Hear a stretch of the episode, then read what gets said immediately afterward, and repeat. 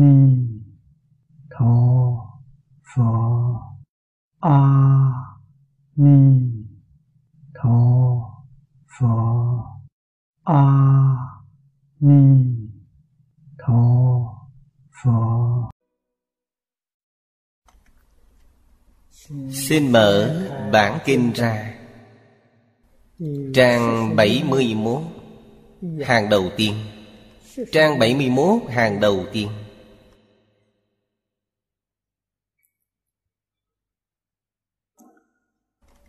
Nhĩ thời khả ái nhạo quang minh thiên dương. Thừa Phật uy lực, Phổ quán nhất thiết, Thiểu quan thiên. Vô lượng quan thiên, Cực quan thiên chúng, Nhi thuyết tụng ngôn. Đoạn này nói về Nghi thức nói kệ. Ý nghĩa hoàn toàn giống với đoạn trước. Nên không cần phải nói thêm nữa. Khả ái nhạo thiên dương Phía trước, Chúng ta đã thấy được Pháp môn Ngài chân đắc. Là hằng thọ tịch tỉnh lạc, Nhi năng giáng hiện Tiêu diệt thế gian khổ.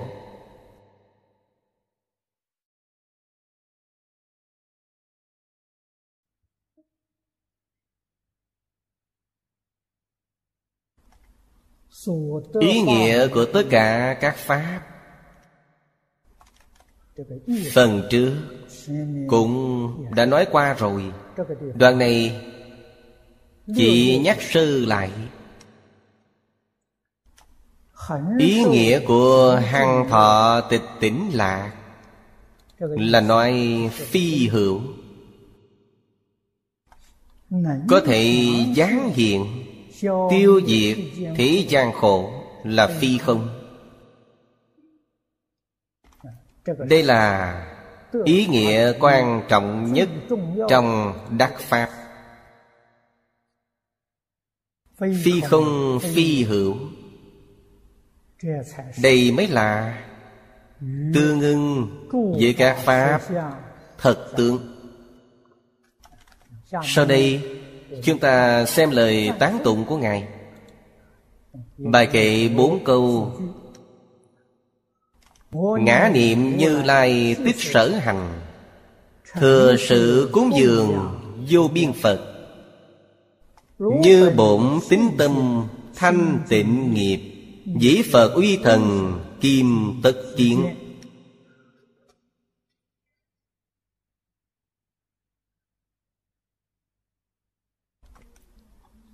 Ba câu trước. Đều nói về Cảnh giới Ngài chứng được. Đó là Tịch tỉnh lạc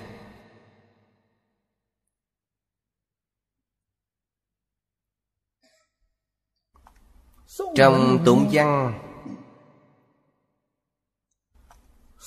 Đều nói đến nhân hạnh. Có nhân tức có quả Có quả tức có nhân. Ngài tu học, Tất cả các Pháp Trong nhân địa Mới có thể lãnh hội được. Cảnh giới tịch tỉnh lạc Mà Ngài đang thọ nhận.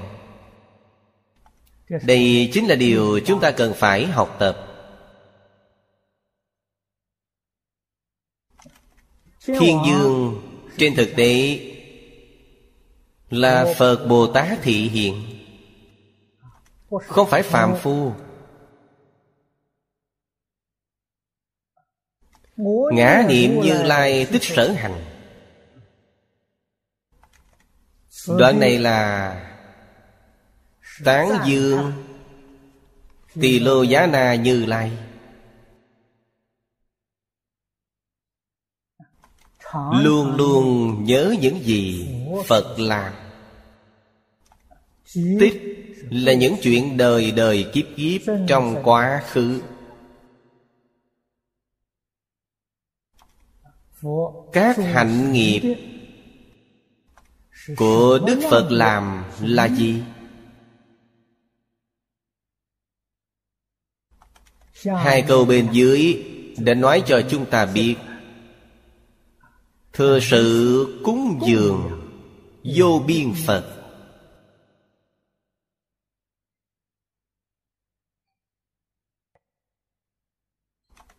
Vì vậy Ngài mới thành tựu Vô thượng Bồ Đề. Phước huệ song tu.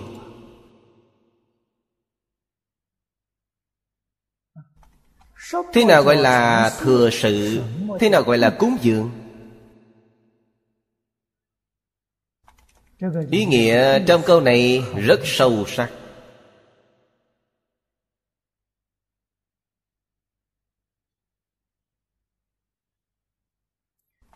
Thừa sự nghĩa là phụng sự.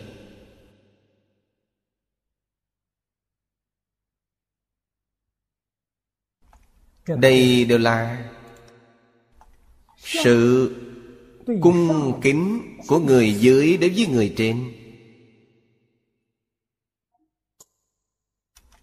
Chúng ta hầu cha mẹ là phụng sự. Hầu sư trưởng là phụng sự. Bây giờ gọi là Chân thành, Cẩn thận, Chăm sóc. Chăm sóc trường bối.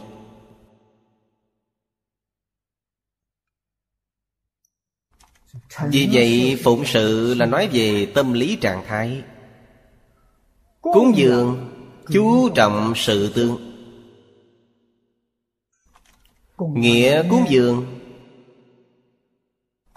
Trong kinh điển Đức Phật thường nói với chúng ta rằng Có tài cúng dường Có pháp cúng dường. Trong tài cúng dường Có nội tài cúng dường Và ngoại tài cúng dường. Ngoại tài Là chúng ta Lấy tiền vàng vật phẩm. Cúng dường, Đây thuộc về vật ngoài thân. Nội tài cúng dường Là chỉ công sức của chúng ta. Thân thể của chúng ta Vì người phục vụ, Vì người mà làm việc. Hoặc vì người Mà mưu cầu, Mà tính toán. Dùng trí huệ, năng lực của chính chúng ta. Những việc này được gọi là nội tài cúng dường. Cúng dường ở đây bao gồm nghĩa như vậy. Hơn nữa bồ tát phổ hiền nói với chúng ta, trong cái pháp cúng dường cúng dường pháp là bậc nhất. Đặc biệt tán thán Pháp cúng dường. Pháp cúng dường Trong phẩm hạnh nguyện đưa ra cho chúng ta bảy ví dụ. Bảy Các vị vừa nghe đến con số này đều biết.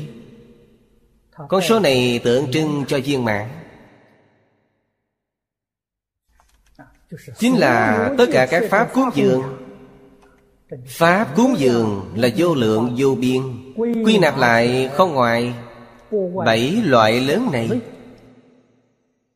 Chúng ta cần phải có cách nhìn như vậy Bảy loại lớn. Điều thứ nhất trong bảy loại lớn Là như giáo tu hành cúng dường. Ý nghĩa này rất rõ ràng, chính xác trong kinh điển. Đức phật dạy chúng ta làm điều gì thì chúng ta đều làm cho trọn điều đó. Phật dạy chúng ta không được làm. Chúng ta tuyệt đối tuân theo không được trái phạm. Đây gọi là như giáo tu hành cúng dường Hay nói cách khác Đại sư Thanh Lương Dạy chúng ta rằng Tu học Nhất định cần có đầy đủ Tín giải hành chứng.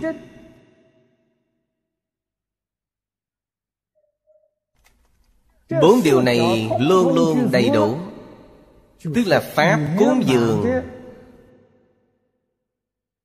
Viên mạng Như giáo tu hành cúng dường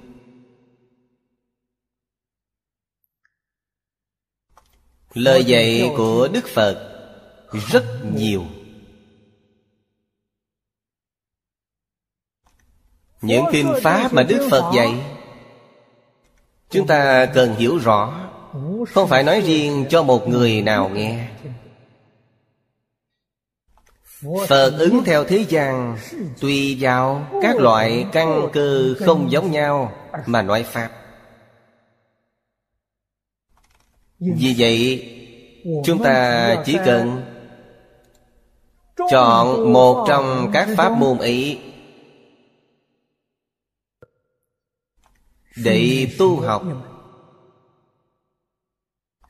Y cứ vào một pháp môn đó mà tu học Thì sẽ thành công. Các đạo tràng của chúng ta hiện nay, Phần lớn các vị đồng tu Đều chọn kinh vô lượng thọ. Lựa chọn này Rất hợp thời Và được Đức Thế Tôn tán thán. Không những Thế Tôn tán thán mà được tất cả chư Phật mười phương ba đời Cùng tán thán. Vì sao được như vậy? Pháp môn này Thật sự phù hợp với căn cơ của chúng ta. Phù hợp căn cơ của đại đa số chúng sanh Trong thời kỳ mạt Pháp. Như vậy mới nhận được sự tán thán của chư Phật. Bộ kinh này phân lượng không nhiều. Đối với xã hội bây giờ công việc của mỗi người đều rất bận rộn. Gọi là tranh đấu từng phút giây. Nếu lựa chọn phần đầu bộ kinh luận thì quá lớn, giống như kinh hoa nghiêm thì không phù hợp. Phân lượng quá lớn. Rất khó thọ trì. Một vài kinh điển. Lời văn quá ngắn. Cũng không dễ dàng đạt được hiệu quả. Hiệu quả là, Hiệu quả thói quen độc tụng.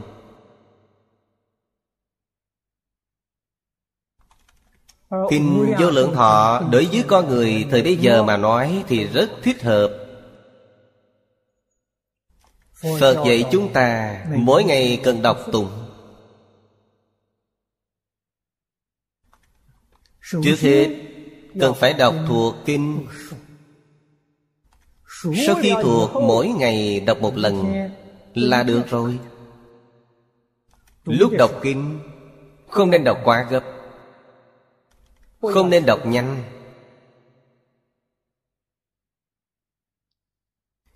Phải đọc rõ ràng từng chữ. Đọc phải có âm điệu. Như vậy không những có thể nhiếp tâm Mà còn giúp cho các vị khai ngộ. Không những có lợi cho mình Mà cũng có lợi cho người khác. Vì vậy từng câu chữ phải rõ ràng, Nội dung phải đọc ra hết.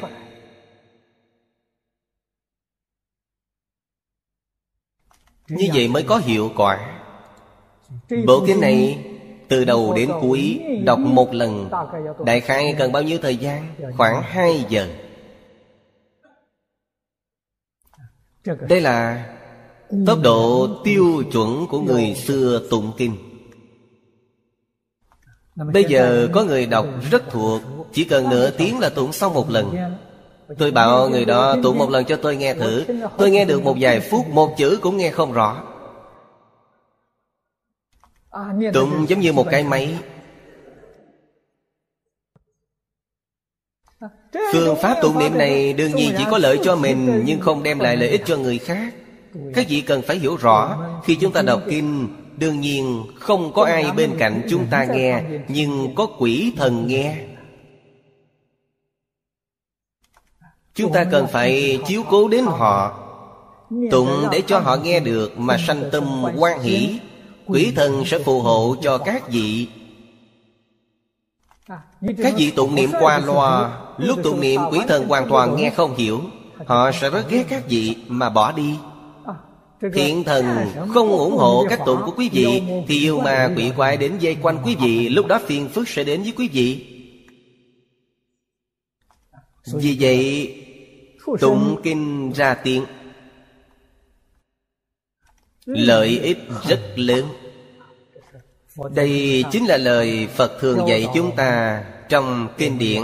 Chúng ta cần phải hiểu Phải chăm chú để học tập Tụng kinh. Nghe kinh. Đều là Một phần thuộc về Thừa sự cúng dường.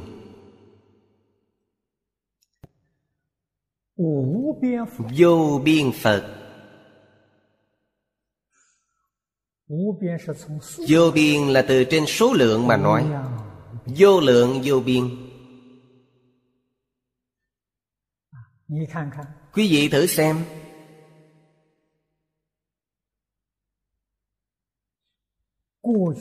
Những người làm Phật ở quá khứ Hiện tại. Thiện căn phước đức của họ rất dày.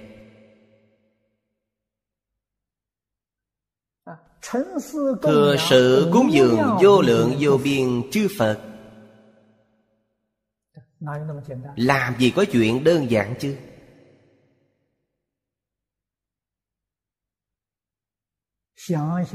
Thử nghĩ thiện căn phước đức của chính bản thân mình. Vì sao lại mỏng đến như vậy?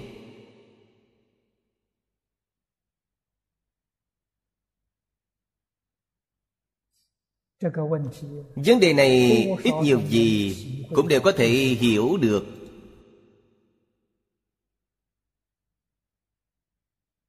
Đức Phật Thích Ca Mâu Ni Trong Kinh Vô Lượng Thọ Nói cho chúng ta hiểu rõ Nhóm người như A Xà Dương Tử Trong quá khứ Đã từng cúng dường bốn trăm ức Phật.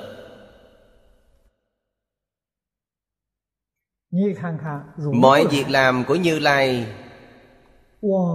Từ đời trước, Các ngài thừa sự cúng dường Vô lượng vô biên chư Phật. Bốn trăm ức thì có là gì chứ? Số lượng này nhỏ quá. Nói ra như vậy Chính chúng ta cảm thấy Không có gì đáng kỳ vọng. Vì sao vậy? Chúng ta cần phải đến đời nào, kiếp nào Mới có thể tích lũy được công đức? Giống như Chư Phật Như Lai chứ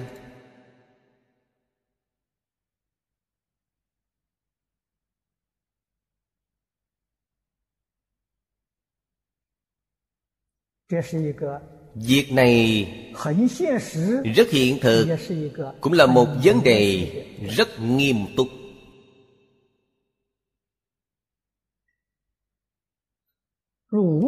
Nếu sự việc này là thật thì pháp môn viên mạng trong phật pháp.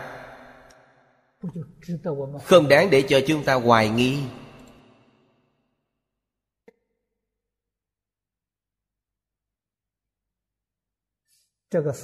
sự việc này cần phải giảng giải như thế nào? giải thích như thế nào? điều quan trọng chính là mê hay ngộ. Dương tử A Xà Thị trong quá khứ, Mặc dù cúng dường 400 ức Phật, Vẫn mê chứ chưa ngộ. Vì vậy, Việc thành Phật Cũng phải đợi thời gian nhất định, Không thể nhanh như vậy. Nếu như quý vị một khi khai ngộ, Hơn nữa không còn mê Thừa sự cúng dường vô lượng vô biên chư Phật. Nói cho quý vị biết Có thể chỉ trong một niệm là đã viên mãn.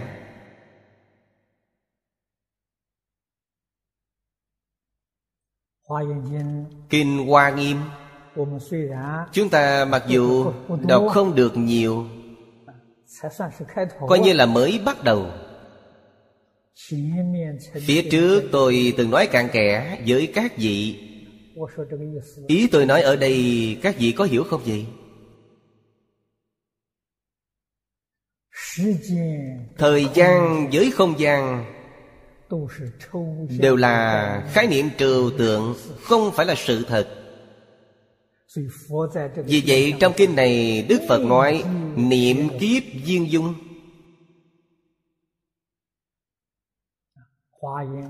Hoa Nghiêm nói cho chúng ta về 10 quyền môn.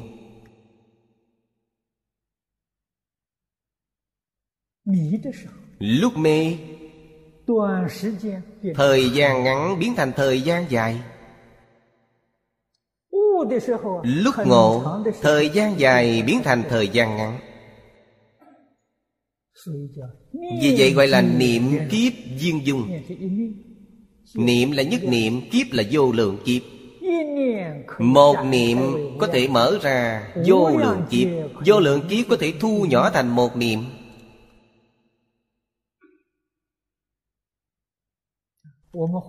Chúng ta làm được hay không? Nếu làm được, Nói thật lòng, Đời này chúng ta xem như có phần trong hội hoa nghiêm.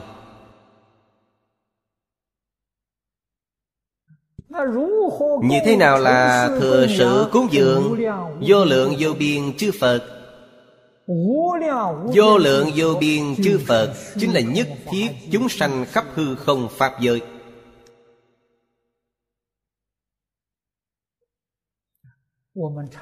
Chúng ta thường nói, đem tâm hiếu thuận cha mẹ, hiếu thuận tất cả chúng sanh lấy tâm cúng dường thế tôn. Cúng dường tất cả chúng sanh.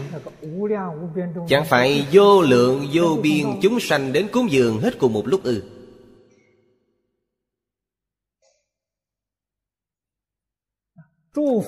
Vậy chư Phật ở đâu? Tất cả mọi thứ mà sáu căn chúng ta nhìn thấy đều là chư Phật.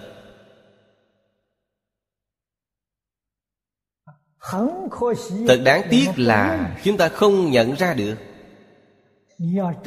Quý vị cần phải hiểu chính xác.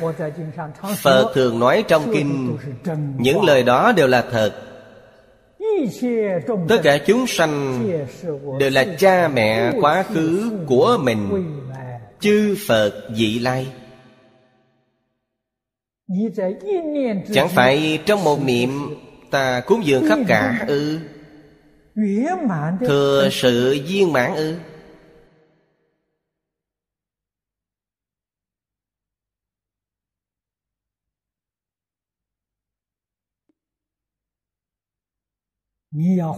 Các vị cần phải học chính là ở điểm này.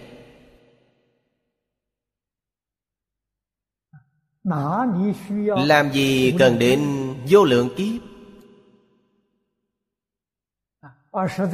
sự thật mà nói, chúng ta trong một niệm mà viên mãn, nhiếp thọ vô lượng kiếp. Đem vô lượng kiếp thu lại thành một niệm một niệm khắp cùng tận chân thành cung kính. Hiếu thuận cúng dường.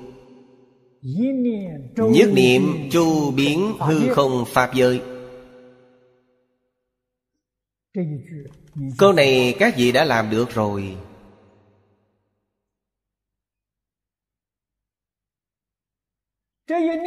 Một niệm này Cần phải duy trì, Không nên để mất. Chúng ta trong một đời quyết định thành Phật. Niệm Phật giảng sanh thế giới Tây Phương cực lạc. Tôi nói cho quý vị biết Quả vị giảng sanh Của quý vị Nhất định là Thượng bối giảng sanh Của cõi thật báo trang nghiêm. Không phải cõi đồng cư. Không phải cõi phương tiện nếu các vị không có ý niệm này không có tâm này các vị niệm phật cùng lắm cũng chỉ được sanh vào cõi phàm thánh đồng cư mà thôi。các vị cần phải nâng cao phẩm vị của mình。nâng cao đến bậc cao nhất。không phải là việc khó。sự việc này chính là điều mà Đại sư Thiện Đạo từng nói.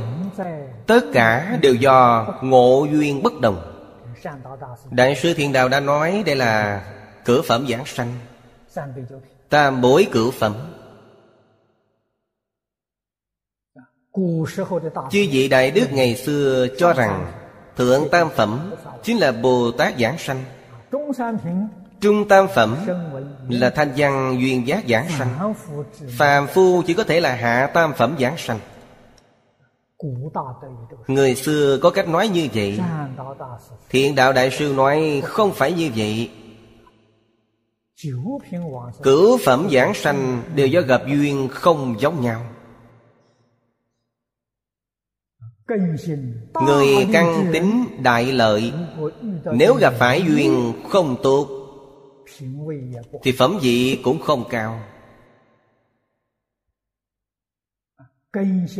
Căn tánh không tốt, chúng sanh nghiệp chướng nặng. Có khi gặp phải duyên thù thắng, phẩm vị trái lại được nâng cao. Lời nói này của thiện đạo đại sư rất hay. Chúng ta thử nghĩ, điều này là hợp lý. Thật là hợp tình, hợp pháp, hợp lý. Chúng ta nghe rồi không lấy gì làm hoài nghi. Lời nói của Ngài chúng ta có thể căn cứ Trên Kinh Hoa Nghiêm để chứng minh.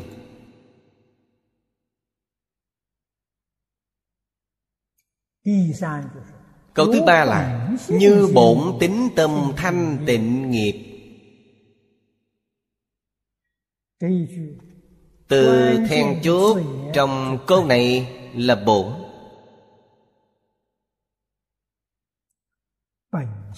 Bổn tâm. Bổn tánh.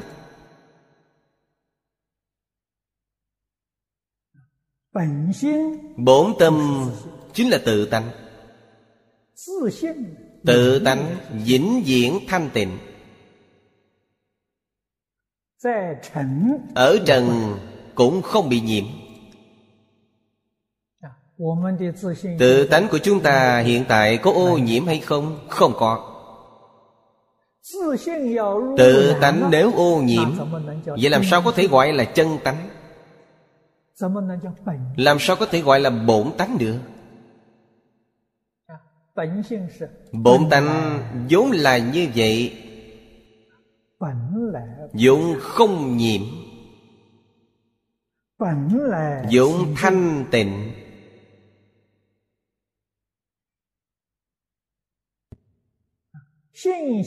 tính tâm là bổn tâm.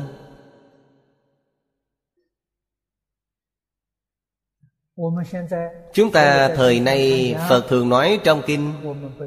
chúng ta thời nay bị nhiễm ô. vậy thứ gì bị ô nhiễm?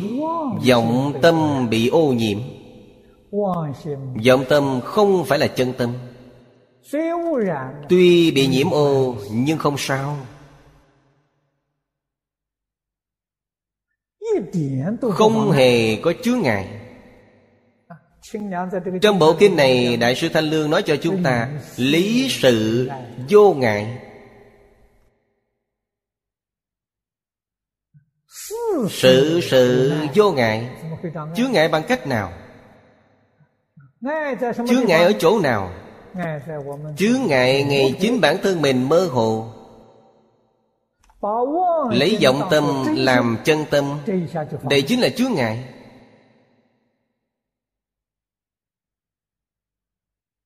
chân tâm ở đâu không biết được.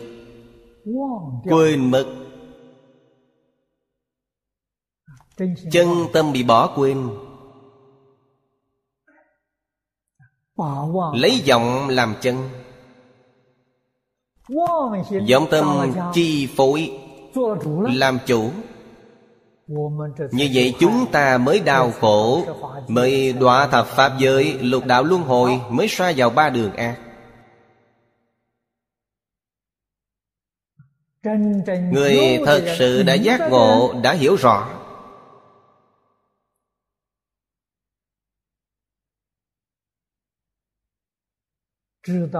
Biết vọng tâm không chứa ngại chân tâm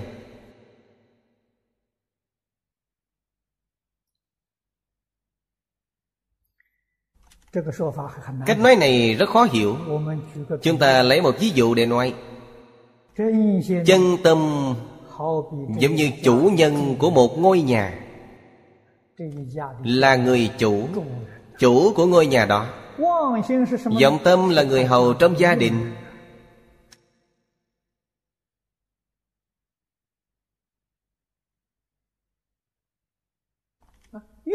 Người hầu phải nghe lệnh của ông chủ. Làm sao có thể chứa ngại được? Không có chứa ngại. Vậy chứa ngại là gì?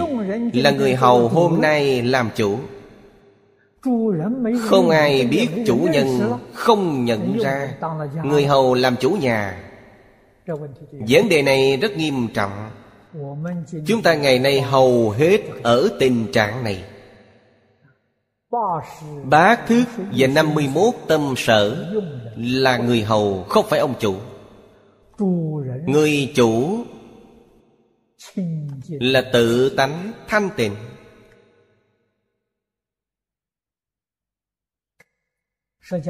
Đức Phật Thích Ca Mâu Ni Trong hội Lăng Nghiêm Chỉ cho chúng ta thấy rõ.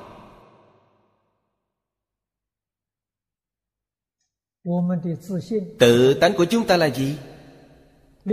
là căn tánh của lục căn. căn tánh của lục căn là tự tánh. là tâm thanh tịnh.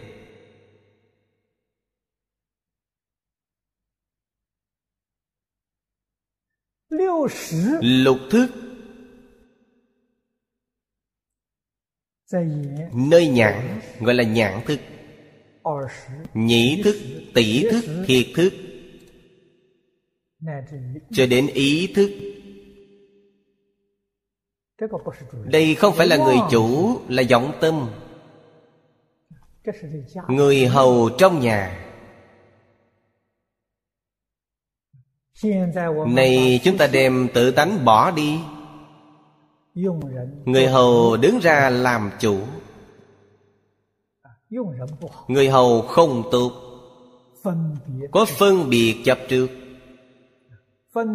Phân biệt chấp trước là do người hầu gây nên.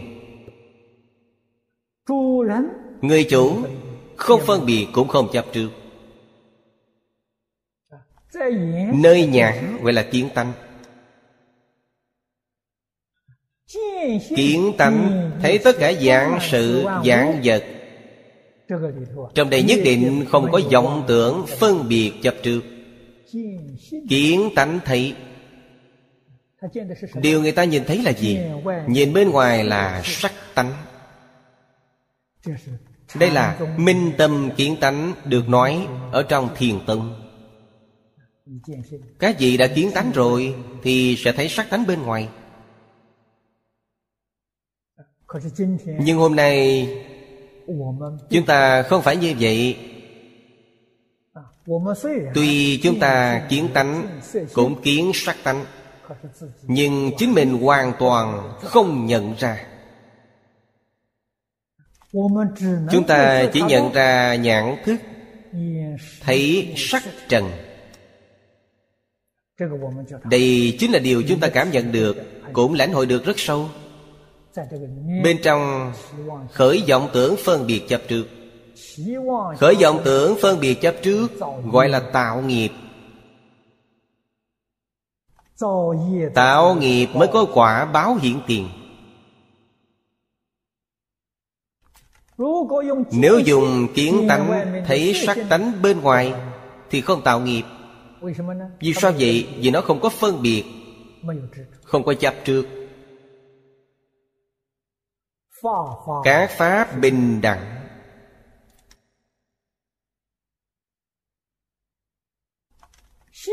Tánh tướng nhất như Lý sự không hai. Những cảnh giới nói trong kinh hiện ra Trước mắt các vị. Các vị nhìn thấy rồi. Các vị tiếp nhận được. Cảnh giới này là cảnh giới của chư Phật quả địa thường. Nhìn thấy cảnh giới này, Các vị sẽ thành Phật.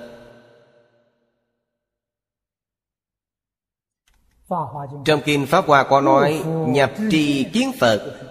Chính là chỉ sự việc này. Các vị đã nhập Phật tri kiến rồi.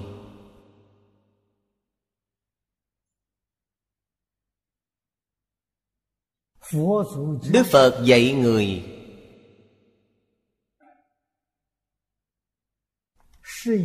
Đây là Mục tiêu cuối cùng của việc dạy học.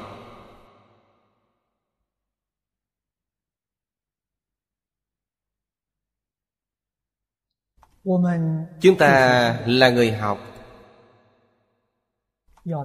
Cần phải hiểu Sau khi hiểu thì Phải áp dụng vào thực tiễn. Thể hội là giác ngộ Thực hành là chứng ngộ Chứng quả. Vì vậy chỉ cần quý vị dùng bổn tính tâm. Nghiệp của quý vị gọi là thanh tịnh nghiệp. Vì sao vậy? Tất cả tạo tác của thân ngữ ý Đều tương ưng với bổn tính tâm. Đều tương ứng với tự tánh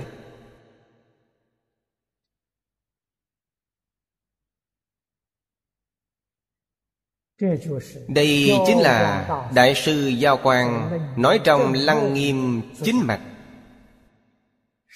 Là xả thức dùng căn.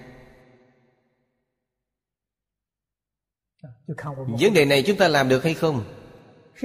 Xả thức Là từ nay trở về sau Đối với bát thức Và 51 tâm sở.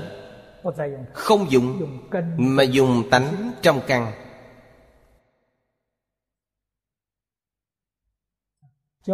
Lời nói này của Đại sư Giao Quang quả rất hay. Điều đáng sợ là chúng ta nghe sai. Như thế nào gọi là nghe sai? Không cần tới bát thức và 51 tâm sở loại bỏ nó. Tôi cần dùng tự tánh. Quý vị đã hiểu sai ý của Đại sư Giao Quang. Xã thức dùng căn Người hầu trong coi việc nhà Người chủ làm chủ Không phải đem người hầu khai trừ hết. Nếu khai trừ đi thì người chủ Không phải làm việc nhọc sức hay sao Người chủ làm chủ, Người này trở thành người hầu, Dùng một cách tự tại. Chính là ý nghĩa này Gọi là xã thức dùng căn. Xã thức gọi là chủ nhà. Xã thức là thức không cần làm chủ nhà, Tự tánh làm chủ nhà. Lục căn căn tánh làm chủ nhà. Chính là nghĩa này. Vì vậy có rất nhiều người tụng kinh lăng nghiêm. Vấn đề này bắt đầu khó giải. Không biết thế nào là xả thức Thế nào là dụng căn Cái thức này có thể xả bỏ được không? Tôi muốn hỏi các vị, đây gọi là gì? Không có sự phân biệt chấp trước, Giải thích như thế nào?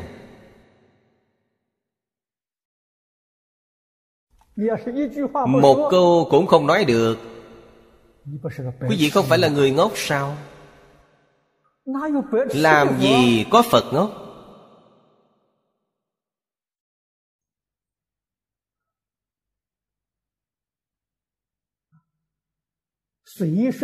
Tùy thuận tất cả chúng sanh Cùng với hết thể chúng sanh kết duyên. Phải thức đi gieo duyên. Hằng thuận chúng sanh tùy hỷ công đức. Chư Phật Bồ Tát rất biết cách dùng người hầu. Tự mình làm chủ nhà. Trong tâm luôn trong sạch Chút bụi trần cũng không nhiễm. Bên ngoài ứng phó với mọi người Rất chu toàn.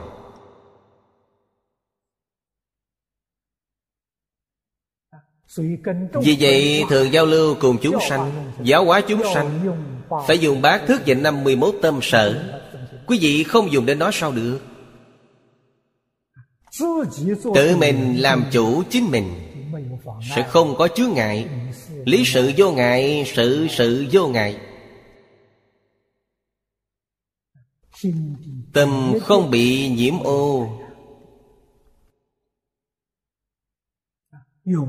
Vĩnh viễn thanh tịnh. Các vị luôn rõ ràng, minh bạch. Phạm phu chúng ta là người kém may mắn nhất. Đem địa vị chủ nhà của chính mình quên sạch. Phật nói với quý vị còn không chấp nhận. Còn có cách nào khác chăng? Cho rằng bát thức và 51 tâm sở Chính là chân tâm của chính mình. Vậy là sai, sai trầm trọng. Phật nói rất hay. Nhận thức sai lầm của quý vị Cho dù có chuyên cần nỗ lực tu hành Vô lượng kiếp cũng không thể chứng quả.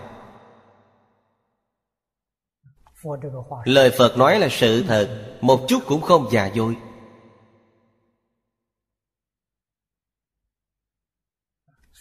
Vì vậy nhất định các vị phải hiểu rõ Chân là tánh Vọng là thức.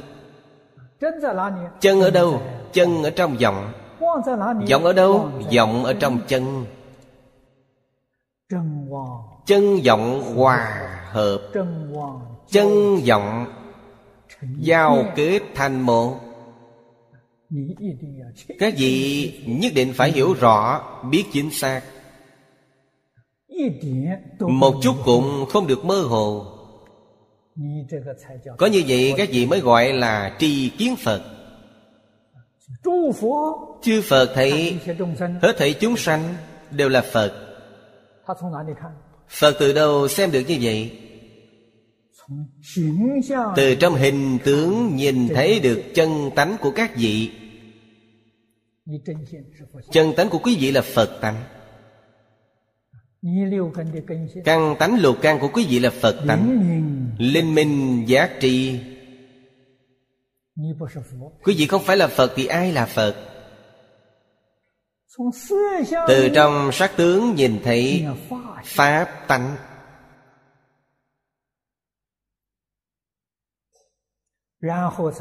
Sau đó mới tỉnh ngộ.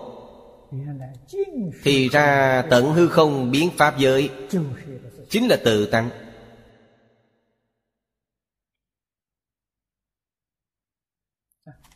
vậy tánh ở đâu?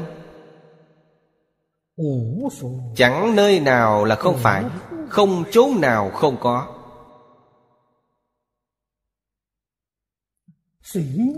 Tùy ý lấy một vật đều là tự tánh.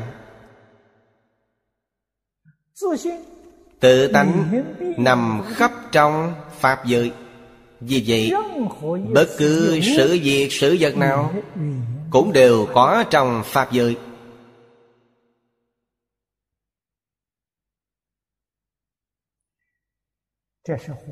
Đây là tông chỉ Kinh Hoa Nghiêm. Là đại ý của Kinh Hoa Nghiêm.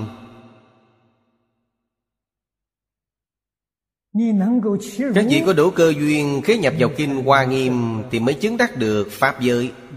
Như vậy thì các vị đã ở trong Pháp giới rồi.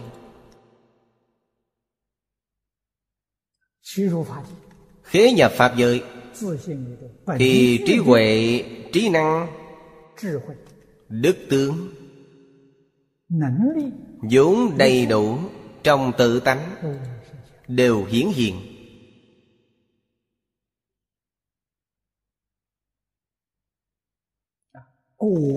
Lúc này quả báo thọ dụng của quý vị Cùng với chư Phật Như Lai và Pháp Thân Đại Sĩ Hoàn toàn không sai khác.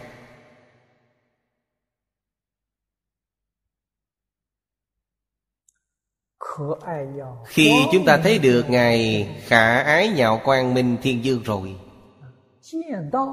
Chúng ta đã minh tâm kiến tánh rồi. Kiến tánh thành Phật. Ở đây là Ngài thể hiện cho chúng ta thấy. Câu cuối cùng nói, Dĩ Phật quy thần kim tất kiến. Quý vị xem lời nói của Ngài rất ư khiêm tốn.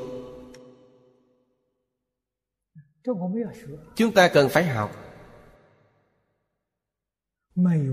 Không có một chút tập khí kiêu mạn. Tôi vì sao có thể nhìn thấy được? Nhờ Phật lực gia trị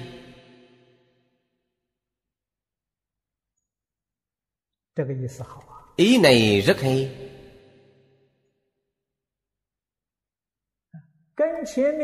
Hãy đối chiếu ý phía sau Cùng với ý phía trước. Phía trước Phật nói Thừa Phật uy lực.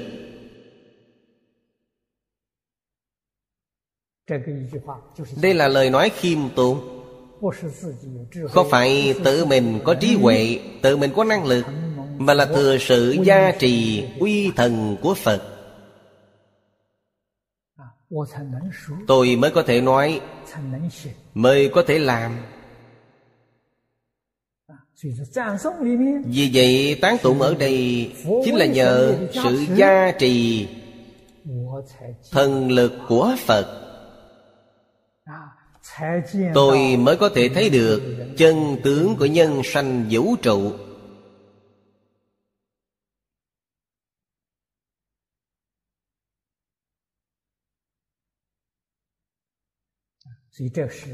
Câu nói này là câu nói khiêm tốn. Thực tế mà nói đây cũng là sự thật. Chúng ta ngày nay nếu không có sự gia trì uy thần của chư Phật Chúng ta làm sao có thể hiểu được đây? Làm thế nào để biết được chứ? Vì vậy tôi nói cho các vị đồng học biết Chúng ta ngồi trên giảng đài Mở quyển kinh. Là nhờ oai thần gia trì của Phật. Chúng ta mới có thể nói ra được ý này. Các vị đồng học ở bên dưới lắng nghe Có thể hiểu Nghe mà quan hỷ. Cũng là nhờ oai thần của Phật gia trì. Vì sao vậy? Chúng ta là người sanh tử phàm phu. Tập khí nghiệp chướng sâu nặng. Nếu không có sự gia trì của Phật, Chúng ta làm gì có thể nhìn thấy Được nghĩa lý trên cuốn kinh chứ? Nhìn không ra được. Đều là nhờ oai thần của Phật gia trì.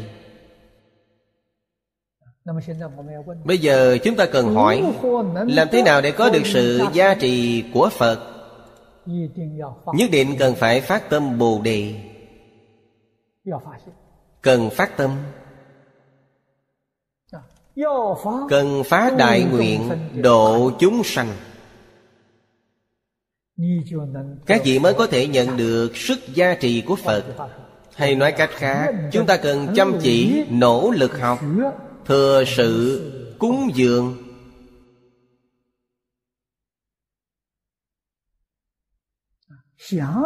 Thử nghĩ đức phật thích ca mâu ni lúc còn tại thế.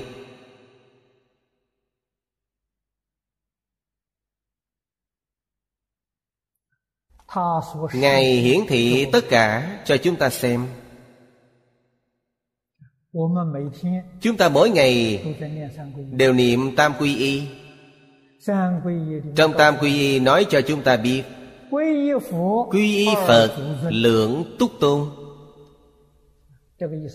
Ý câu này mọi người đều hiểu. Lưỡng là gì? Là trí huệ. Phước báo. Túc là đầy đủ, nghĩa là viên mạng trí huệ của phật viên mạng chúng ta nhìn thấy được. Phật giảng kinh thuyết Pháp suốt 49 năm trí huệ viên mạng Chúng ta đều thừa nhận Phước đức viên mạng Chúng ta hoài nghi Thích Ca Mâu Ni Phật mỗi ngày đi khất thực, Ba y một bát, Ăn xin khất thực, xin cơm, Có gì là phước báo? Phước báo trong mắt chúng ta là gì? Là vua quan của cái tràng đầy cho rằng đó mới là phước báo. Thích Ca Mâu Ni Phật làm sao có thể là phước báo viên mãn được?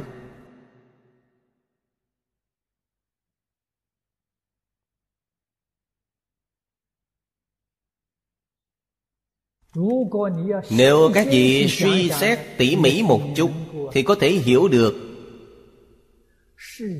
Ở thế gian được làm vua quan Của cải tràn đầy. Sau khi chết rồi Vài ngàn năm sau ai biết đến họ? Không có người nào biết đến họ. Người biết đến đối với họ Thì cũng là xa lạ. Thích Ca Mâu Ni Phật Thị tịch ba ngàn năm sau Nhưng thế gian này có rất nhiều người cúng dường Phật Nơi Phật ở lúc còn tại thế Mặc dù rất khổ ở dưới gốc cây Sau khi Phật thị tịch Trái với những gì Phật nghĩ Xây thành cung điện để cúng dường Phật Phật không còn ở dưới gốc cây nữa Các vị thử nghĩ xem phước báo này lớn bao nhiêu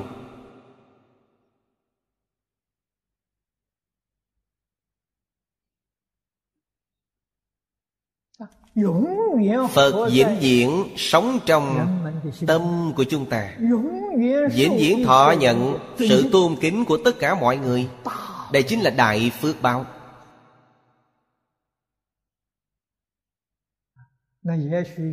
Cũng có người rất hiện thực. Sau khi qua đời Phước báo dù lớn đến chừng nào tôi cũng đâu có biết. Tôi muốn phước báo hiện đời hưởng phước đây gọi là hiện thực. Thật ra thì Phật không phải là không có phước báo. Phật xuất thân là dương tử Từ bỏ ngôi vị mà xuất gia. Phật có thể thừa hưởng phước báo quốc dương. Phật dạy chúng ta Phước không thể hưởng Phước báo dù lớn Một khi hưởng Thì tạo nghiệp. Nghiệp này phải nhận Quả báo luân hồi. Ý nghĩa này rất thâm sâu. Được mấy người hiểu được đây? Thế Tôn vì chúng ta chỉ rõ Cái gì gọi là đại phước báo Một đời không tạo nghiệp không những không có hành vi ác đối với chúng sanh, Ngay cả một niệm ác Đối với chúng sanh Cũng không có. Đây là phước báo viên mãn. Các vị có hiểu không?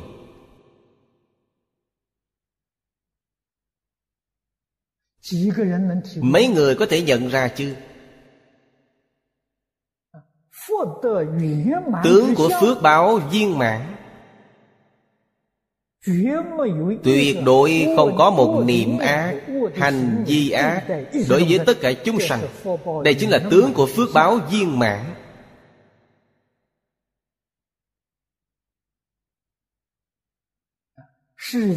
Người phú quý trong thế gian Không nói gì xa lạ Ngày ngày ăn thịt chúng sanh.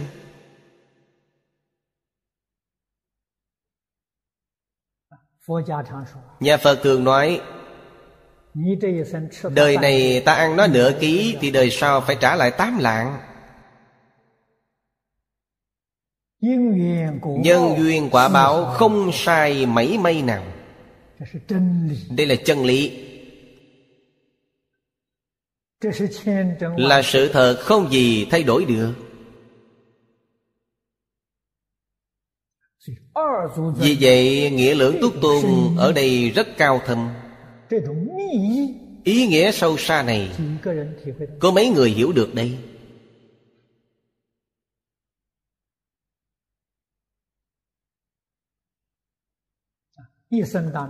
Trong một đời không có một niệm ác với người Với việc, với vật Tâm này rất tự tại Rất thanh tịnh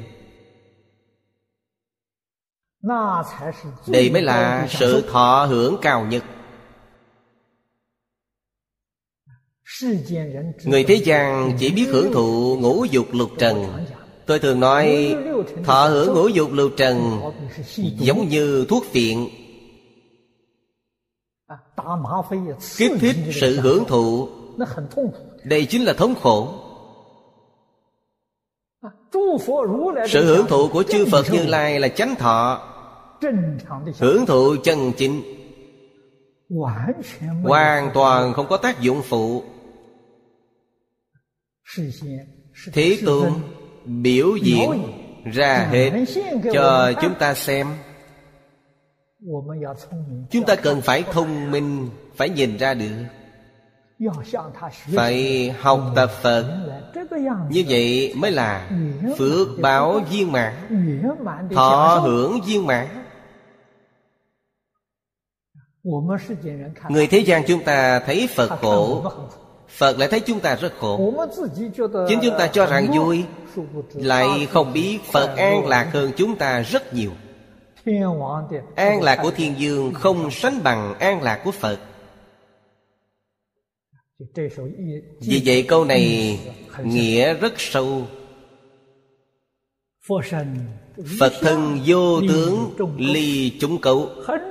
Thăng trụ từ bi ai mẫn địa, Thế gian ưu hoạn tất sử trừ.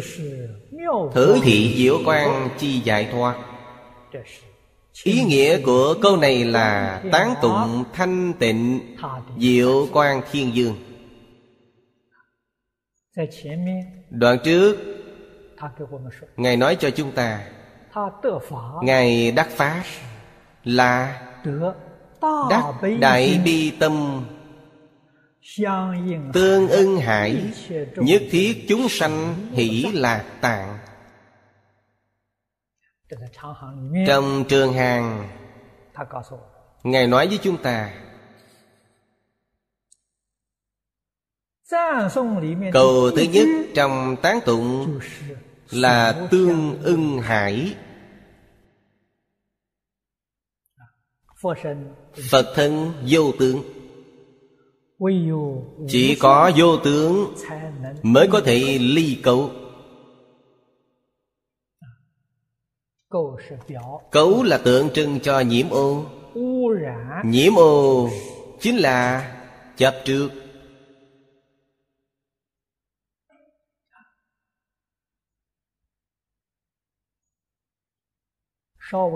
nói nhẹ một chút tức là phân biệt. Nói nghiêm trọng tức là chấp trước. Đây đều là thuộc về nhiễm ô. Lại thêm từ chúng. Chúng nghĩa là nhiều.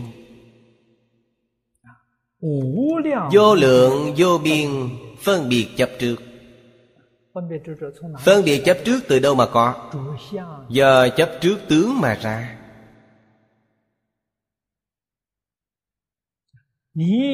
Các vị cho rằng hiện tượng này là có thật. Các vị bị nhiễm ô rồi. Chư Phật Bồ Tát Vì sao có tâm thanh tịnh? Vì chư Phật Bồ Tát biết Tất cả hiện tượng không phải là thật. Vì vậy nên không bị ô nhiễm. Trong kinh Bát Nhã có nói Phàm sở hữu tướng giai thị hư vọng. Thân thể của chính mình cũng là tướng Cũng là hư vọng. Biết rằng tất cả tướng đều là hư vọng. Đối với tướng Không những không chấp trước Ngay cả niệm phân biệt cũng không khởi. Thì nhiễm ô làm sao có thể sanh ra chứ?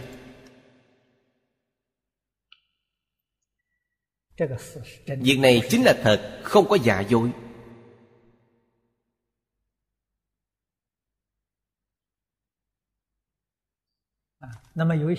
có một số vị đồng tu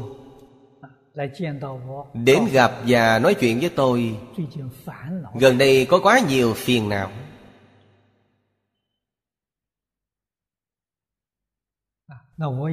tôi chỉ đành khuyên bảo anh ta mà thôi.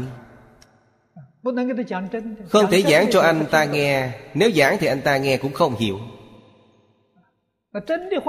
lời chân thật thì phải nói bằng cách nào đây? Lời thật lòng là anh có nhiều phiền não vậy anh đem phiền não của anh ra cho tôi xem. Anh nên suy nghĩ kỹ thân này của anh là do rất nhiều tế bào tạo thành. Vậy tế bào nào có phiền não? Tìm cái tế bào có phiền não đem ra đi dùng dao phẫu thuật mổ ra chẳng phải xong chuyện rồi sao?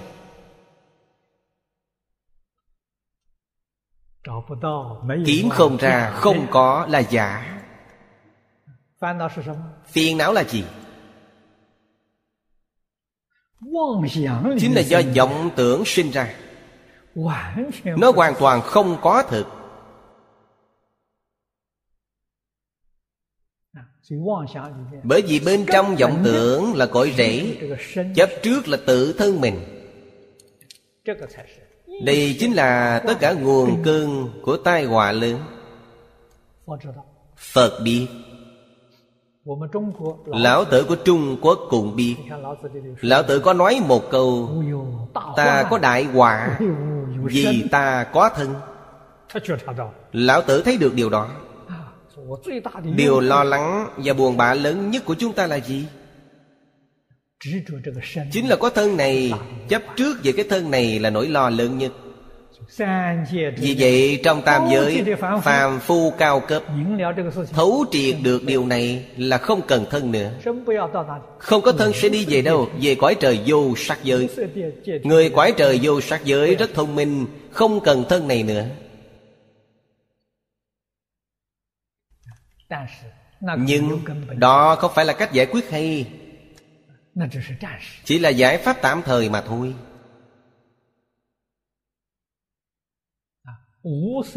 người quải trời vô sát giới chấp trước gì không? tứ thiền bậc thấp hơn là chấp có. không phải chấp không chính là chấp có. Như vậy cũng không thể giải quyết được tận cùng. chính là không biết sự thật của chân tướng chẳng phải không mà cũng chẳng phải có. À, Đó mới là chân tướng của sự thật.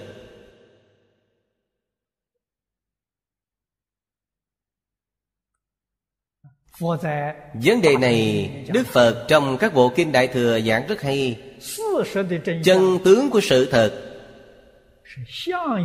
Chính là có tướng không có thể.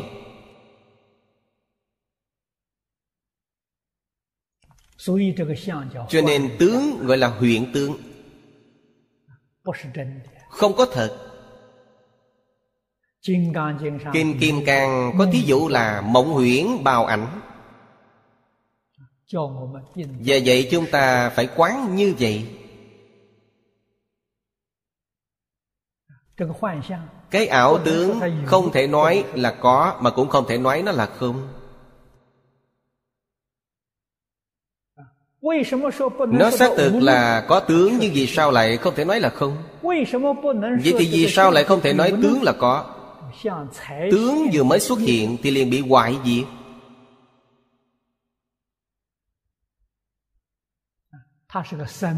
quý vị không thể nói nó là thường còn vì nó luôn luôn thay đổi. không thể nói nó đoạn bởi vì sau đó thì tướng đó vẫn tiếp tục sanh trưởng. niệm là việc niệm sau sanh. nó luôn tương tục tiếp diễn. vì nó tương tục nên không đoạn. vì nó có sanh diệt nên không thường còn. cho nên gọi là phi đoạn phi thường. đây chính là chân tướng của sự thật. chính là sát na sinh diệt. ý niệm có sát na sinh diệt. hiện tướng cũng có sát na sinh diệt. vì vậy không nên cho rằng hiện tướng là thật có.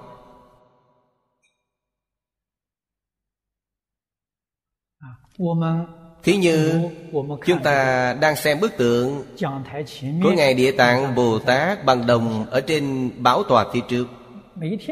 Mỗi ngày chúng ta nhìn thấy vẫn là hình dáng như vậy. Nhưng do mỗi sát na sanh diệt, Biến bức tượng kia không còn là hình dáng cũ nữa. Hình dáng ngày hôm qua so với hôm nay thì đã khác đi rất nhiều. Tướng giống tướng nhưng không phải thật có. Trong kinh Kim Cang có giảng Vậy thời gian tồn tại tất cả các hiện tướng là bao lâu? Như điện. Điện là tia chớp. Đây là lời Phật thí dụ. Nếu nói về tất cả các điểm Đức Phật trong Kinh Nhân Dương có giảng cho chúng ta.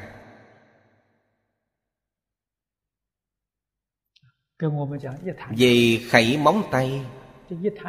Khẩy móng tay ý là thời gian rất ngắn. Một khẩy móng tay Có 60 sát na. Một khẩy móng tay tức là một trên 60 giây Gọi là sát na. Tức là khoảng thời gian rất ngắn.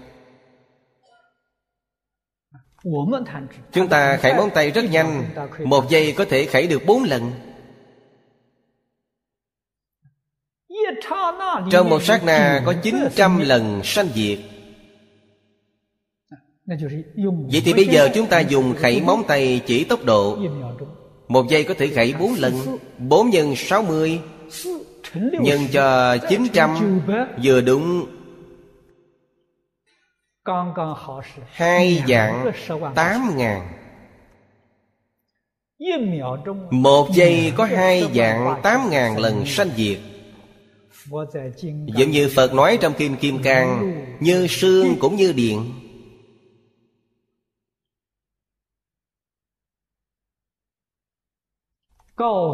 Ý nói với chúng ta Tất cả những hiện tượng sanh diệt xảy ra rất nhanh. Một sát na có 900 lần sanh diệt. Chúng ta làm sao mà kiểm tra được? Chúng ta làm sao biết được cái này là giả? Vốn dĩ không có tồn tại. Và không thể đạt được nếu các vị biết nó không tồn tại thì cái ý niệm được mất của các vị không còn. Đã biết nó không hề tồn tại thì hành động được mất cũng không có. Như vậy quý vị mới thật sự đạt được tâm thanh tịnh.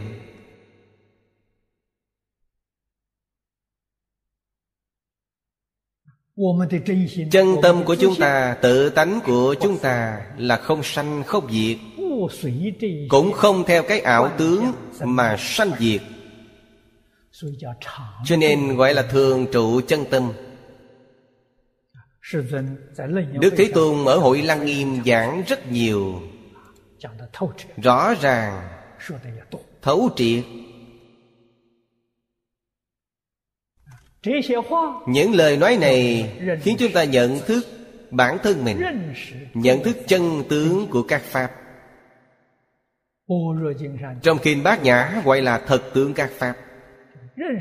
nhận thức một cách rõ ràng hiểu biết. Đó gọi là nhìn rõ hiểu thấu. sau khi nhìn sâu hiểu thấu rồi Đối với tất cả các pháp sẽ không còn Khởi tâm động niệm không còn chấp trước phân biệt nữa. Đó gọi là buông bỏ. Cái gì gọi là buông bỏ? Buông bỏ chính là bỏ tất cả các động niệm trong tâm Buông bỏ phân biệt chấp trước. Đến lúc này thì tự tánh trí tuệ bát nhã hiển bày Nếu chúng ta hàng ngày tiếp xúc với mọi người Giải quyết mọi công việc Mà chúng ta trụ vào trí tuệ chân thật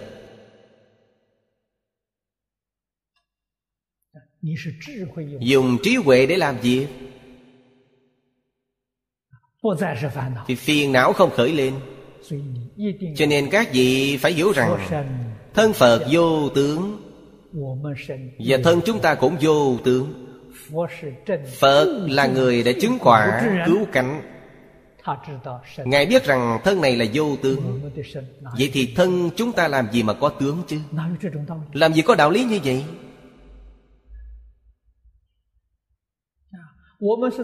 Chúng ta trong vô tướng Nhưng cứ khăng khăng cố chấp rằng thân này có tướng. Như vậy thì hỏng rồi. tất cả phiền não sẽ kéo đến.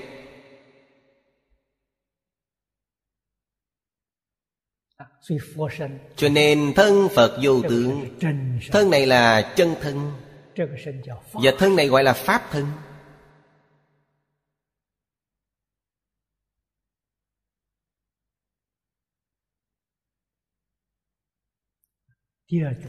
Câu thứ hai nói hằng trụ từ bi ai mẫn địa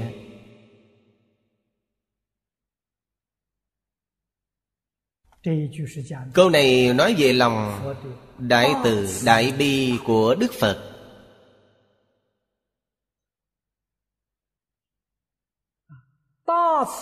Tâm đại từ đại bi từ đâu sanh ra?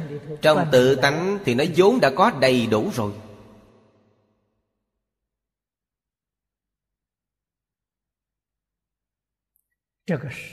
đó là đức hạnh trí huệ của tự tánh. Vì thấy rất nhiều chúng sanh bị mê hoặc điên đảo.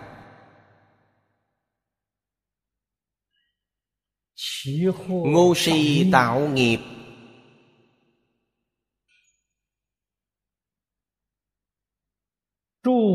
Nên chư Phật Như Lai Thời thời khắc khắc Muốn giúp chúng sanh Giúp đỡ chúng sanh.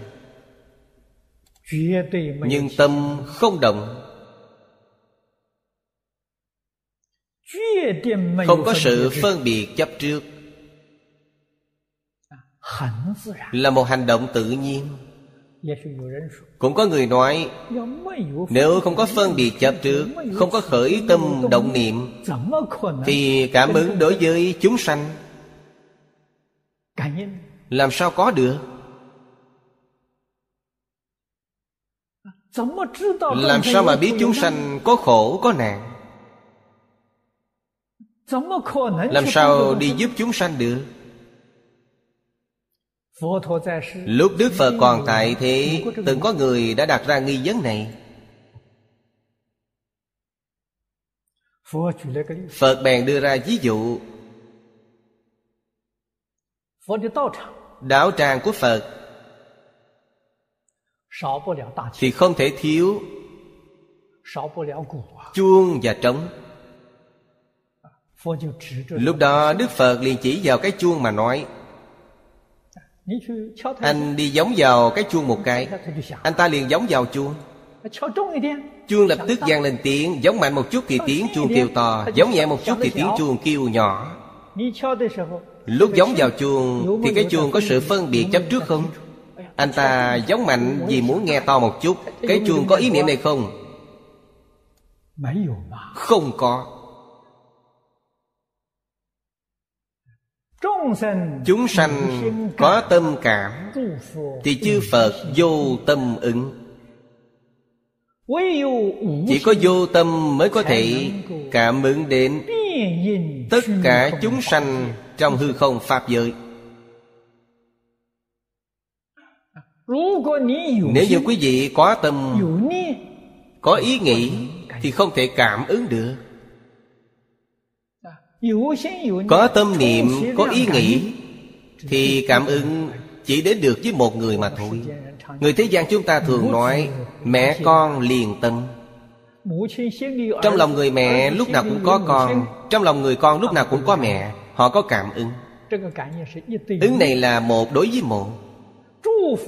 Chư Phật Bồ Tát vô tâm.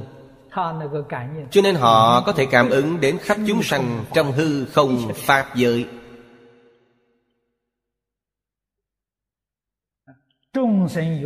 Chúng sanh có cảm Phật liền có ứng. Đây gọi là đại từ đại bi.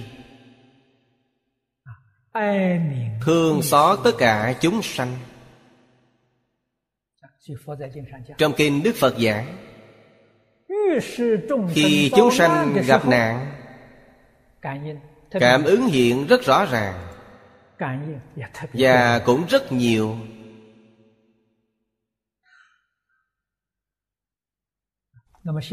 hiện nay thế gian chúng ta gặp nạn rồi.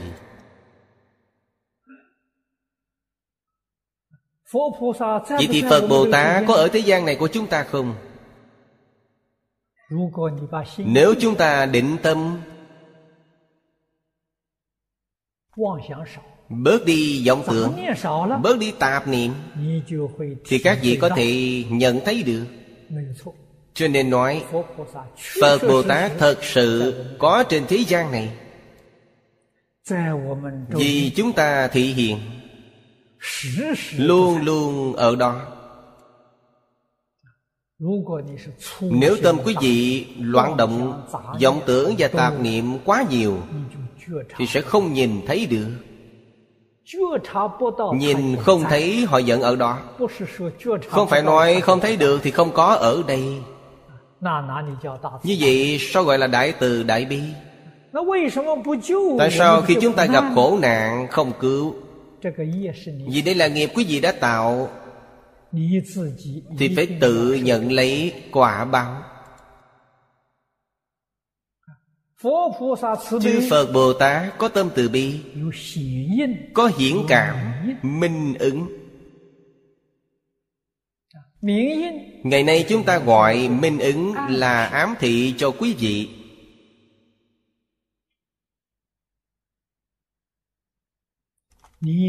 Bản thân các vị tự lãnh hội được sẽ giác ngộ. Sau khi giác ngộ xong thì sẽ quay đầu quay đầu là bờ.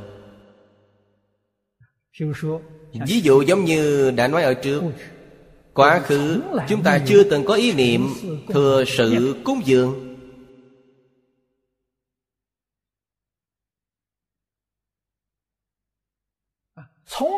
từ trước tới nay chưa từng thành tâm thành ý mà đối đãi với người khác. Bây giờ chúng ta biết sai rồi. Chúng ta dùng tâm chân thành tâm cung kính để ứng xử với người. Dùng tâm hiếu thuận tâm cúng dường để đối đãi với tất cả chúng sanh. Đây mới là thật sự quay đầu. Quay đầu thì liền được tiêu tai miễn nạn một mình quý vị quay đầu Một mình tránh được các tai nạn. Nếu mọi người cùng quay đầu Thì trên thế giới này không có thiên tai hoạn nạn nữa.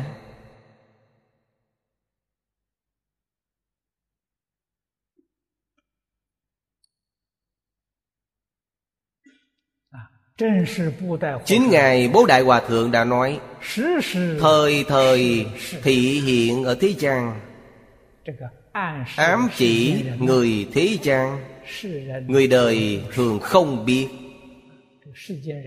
Người thế gian nguy to rồi, họ không hiểu, không nhận thức được, không biết quay đầu, vậy thì không còn cách nào khác hơn.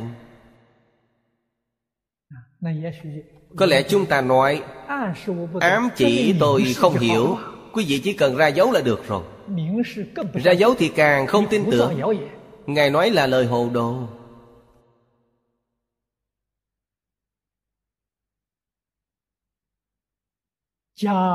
Càng tạo thêm cho họ nghiệp chướng hủy bán thôi. Vì vậy các vị phải hiểu rằng Chư Phật nói Pháp là vì từ bi Không nói cũng vì từ bi. Để tránh cho quý vị tạo khẩu nghiệp. Không thể nói rõ. Khi nói rõ rồi Thì người đó nói Tất cả hư không pháp giới này Chính là mình Mọi người nghe quý vị nói Thì sẽ nghĩ quý vị bị khùng. Làm sao các vị có thể xem người khác là chính mình? Quý vị có vấn đề rồi. Liền tạo ra nghiệp rồi. Chỉ có thể ám thị Không thể nói rõ. trong lúc đang ám thị mà quý vị lãnh hội được Thì sẽ được giác ngộ đó là điều tốt. Không lãnh hội được không thể giác ngộ thì thôi vậy. À, Nhẫn nại chờ đợi cơ duyên lần sau. À, chúng ta hãy suy ngẫm về phương pháp giáo hóa chúng sanh của chư Phật Bồ Tát. À, Thật là diệu dụng. đề phòng tất cả chúng sanh nếu người đã tạo tội nghiệp rồi thì không nỡ lòng để nghiệp nặng thêm. Không có tâm này.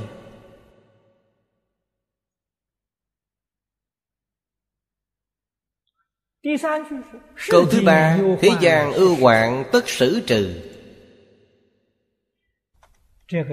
Đây chính là công đức tu hành. Giáo hóa. những chúng sanh ở thế gian đủ sức để tiếp nhận sự giáo hóa của đức phật. Thì tất cả lo âu khổ nạn đều được tiêu trừ. Đây chính là điều trong kinh văn nói về việc đắc pháp sanh tâm quan hỷ.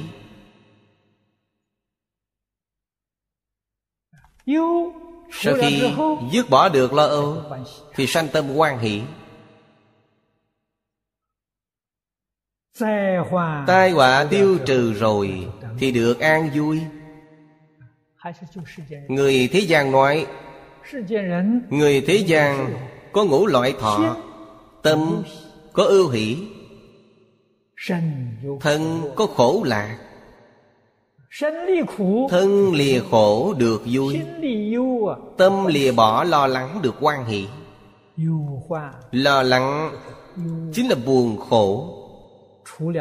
Sau khi diệt trừ nó đi rồi Thì họ sẽ được an vui. Vì vậy trong kinh Trường Hàng Nói đến Bồ Tát Đắc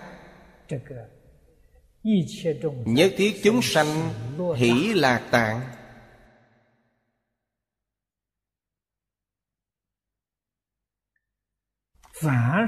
Tất cả các kinh điển đều có ý nghĩa của chữ tạng này. Tạng chính là vô lậu. Cho nên gọi là vô tận tạng. Nghĩa khác của nó là hỷ lạc vô tận. Hỷ lạc vô tận, Các vị nghĩ đi. Chúng ta đem cái gốc rễ buồn lo nhổ đi. Gốc rễ của cái khổ Cũng nhổ bỏ đi thì khi đó niềm vui mới vô tận được. Chúng ta hôm nay gốc rễ. Buồn, lo, khổ, đau chưa bỏ được. Vì thế cái vui của chúng ta rất ngắn. Niềm vui ngắn ngủi đó, điều này không thể để người thế gian bỏ độc mà được sự an vui. đức phật dạy chúng ta phải dỗ bỏ từ gốc rễ. Gốc rễ chính là câu thứ nhất. Vô tướng ly cấu. Đây chính là gốc rễ. Là mối lo âu của thế gian diễn diễn đã rời xa. Đây là Pháp môn giải thoát Mà thanh tịnh diệu quan thiên dương Ngài đã chứng đắc được. Ngài chính là Đã dùng phương pháp này Để được minh tâm kiến tánh, Siêu thoát lục đạo Thoát ly mười Pháp giới điều này chúng ta cần phải học. cần phải nhớ đó là tức tướng ly tướng. vì sao vậy? vì tánh và tướng hòa quyện vào nhau. là một thể. người xưa thí dụ dùng vàng làm khí cụ khí cụ chính là vàng. Đem vàng. Ví cho tánh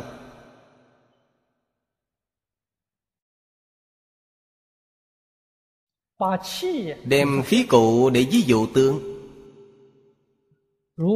Nếu quý vị nói hôm nay tôi muốn chân thật Không muốn hư vọng. Muốn vàng không muốn khí cụ. Thế gian cũng không có. Các vị phải hiểu vàng chính là khí cụ Khí cụ chính là vàng. Nó luôn luôn hòa hợp với nhau Không thể lìa nhau. Chỉ cần đem cái nào thật Cái nào giả Xem rõ ràng Không có nghi ngờ.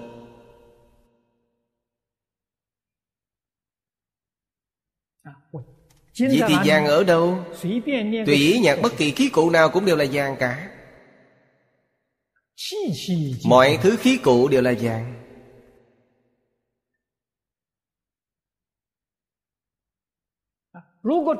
Nếu như quý vị chấp vào tượng Tôi kêu quý vị đem cái dòng đến. Quý vị không thể đem cái lò nung đến. Đó không phải là cái dòng. Đó chính là chấp tượng nếu tôi bảo quý vị đem vàng đến Bất luận là cái chồng hay lò rèn Hay công cụ đồ chơi gì cũng được, Chỉ cần nó là vàng thì cứ việc đem đến. Không có gì sai cả. Đức Phật dạy chúng ta Kiến tánh là không chấp vào tướng, Cũng không được phá hoại tất cả tướng. Phật Pháp tại thế gian Bớt hoại thế gian tướng. Phá hoại tướng thế gian Chính là phá hoại Phật Pháp. làm gì có đạo lý này chứ?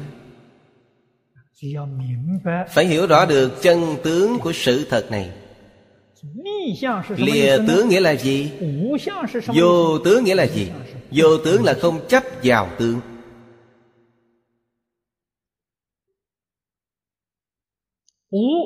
Vô không phải bên ngoài sự tướng mà là ở trong tâm không?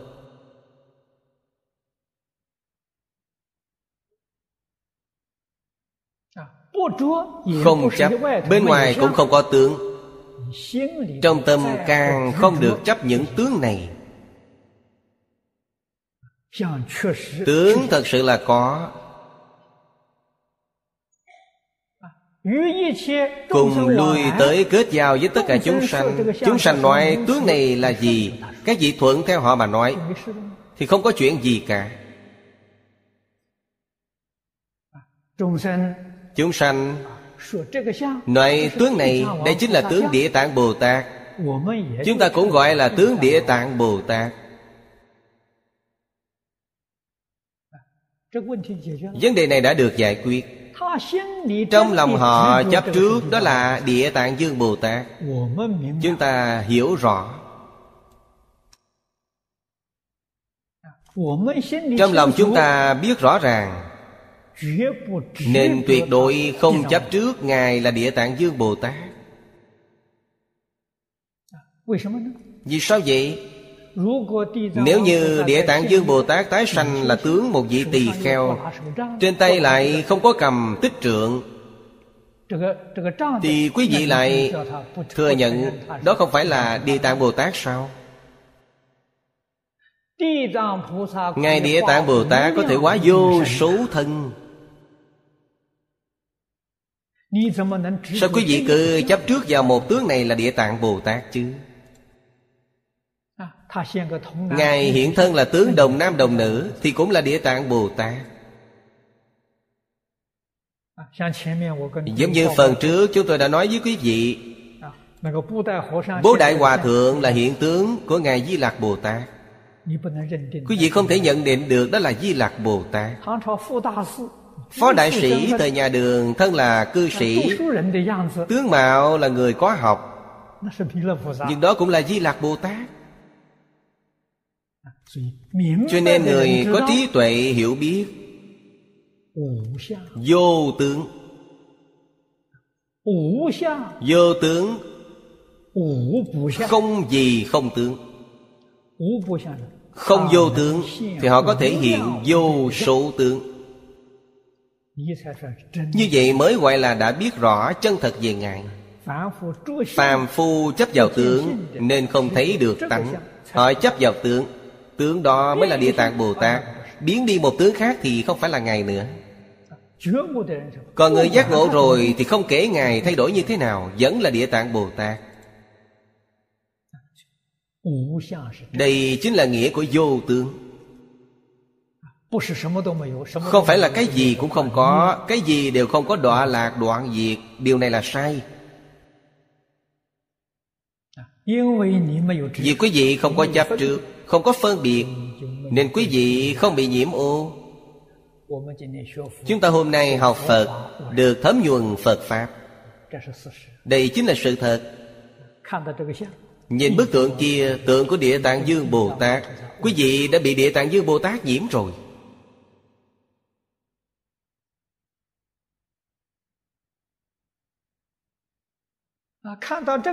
Nhìn thấy bức tượng kia Đây chính là tượng Phật A-di-đà. Thì bị Phật A-di-đà nhiễm rồi.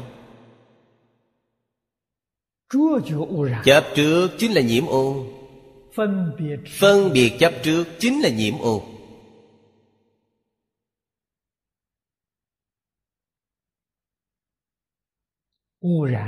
Việc nhiễm ô thì có rất ư là nhiều. Nói bao nhiêu cũng không hết. Một khi vừa khởi tâm vọng động, Thì thứ gì cũng là nhiễm ô Vậy chúng ta khi nào mới chính thức Thoát khỏi tất cả nhiễm ô này?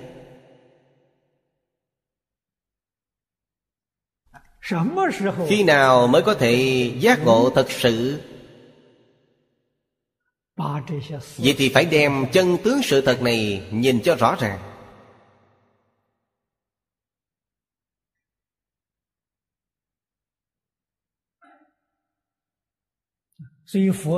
cho nên đức phật dạy chúng ta phải tu học một pháp môn cho sâu chắc, có lý.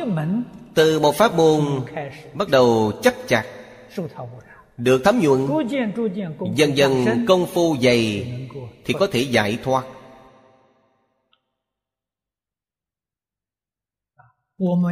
Chúng ta một lúc học rất nhiều pháp môn, muốn giải thoát khỏi chốn khổ đau này thì rất khó. Một pháp môn thì tương đối dễ hơn. Một pháp môn có thể giải thoát Thì pháp môn nào cũng đều giải thoát.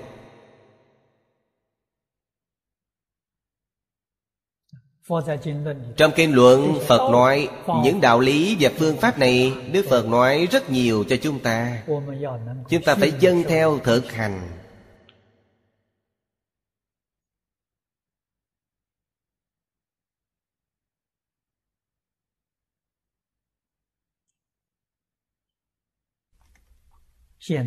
hiện nay ở thế gian này chính là thời đại gặp rất nhiều tai họa lớn.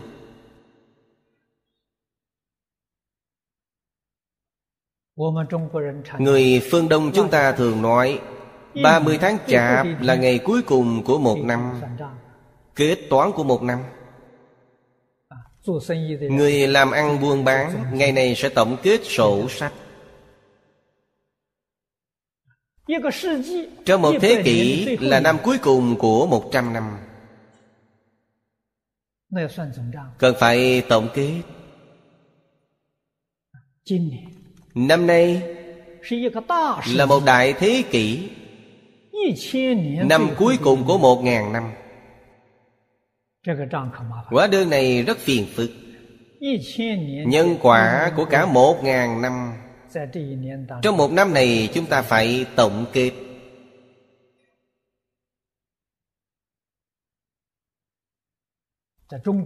Truyền thuyết ngày xưa. của phương Đông có nói đến thuyết này. Các nước khác cũng có nói đến thuyết này. Chúng ta quan sát kỹ động lực của xã hội Có thể xảy ra không? Trong tâm của mỗi người đều hiểu làm sao?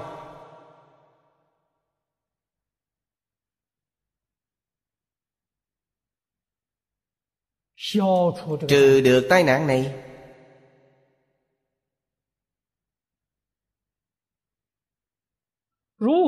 Hóa giải được kiếp nạn này. Không chỉ giúp đỡ bản thân mình mà còn giúp đỡ xã hội giúp cho tất cả chúng sanh. có tâm nguyện này. có nhận thức này. thì quý vị là người giác ngộ. chỉ có phương pháp duy nhất trong pháp đại thừa. trước tiên phải tìm hiểu chân tướng sự thật. tiến thêm một bước là phải tu tập như thế nào? tu sửa những ý niệm sai lầm tư tưởng sai lầm hành vi sai lầm của bản thân mình mới có thể tiêu trừ tai nạn.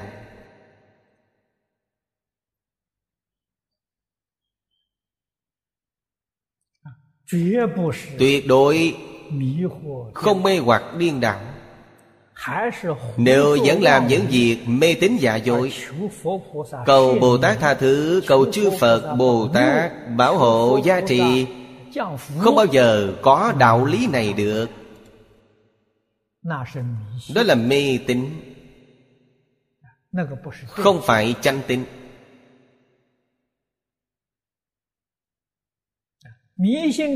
Tiêu chuẩn mê tín với chánh tín.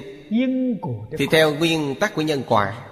Hãy nghĩ về luật nhân quả tương ứng hay không tương ứng. Dạ, nhân quả tương ứng là chánh tín không tương ứng là mê tín. Trong luật nhân quả giảng rất rõ ràng. Nhân lành thì đắc quả lành nhân ác thì chịu quả báo ác. Đây là luật nhân quả. Xem tiếp đoạn dưới. Phật Pháp quảng đại, Vô nhai tế, Nhớ ký sát hải, Ư trung hiện.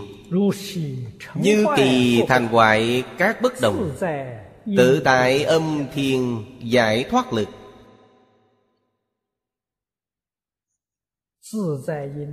Pháp mà Ngài tự tại âm thiên dương,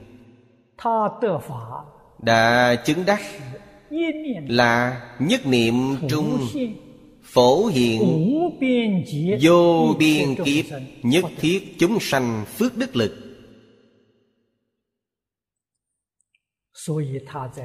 Vì vậy trong phần tán tụng câu thứ nhất trong bốn câu này nói về năng hiện hai câu giữa nói về sở diện. Phật pháp. Quán đại vô nhai tị. Nhai chính là biên tị. Phật pháp rộng lớn không có giới hạn. Tiếng nào gọi là phật pháp? đây là việc chúng ta cần nhận thức rõ ràng trước. Pháp là chỉ hết thảy pháp. Tất cả pháp thế xuất thế gian. Ý của phật nói là giác ngộ là thấu suốt. Tất cả pháp thế xuất thế gian. vô lượng vô biên rộng lớn vô biên. Giác ngộ thấu suốt thuộc về trí tuệ. Cũng là rộng lớn vô biên.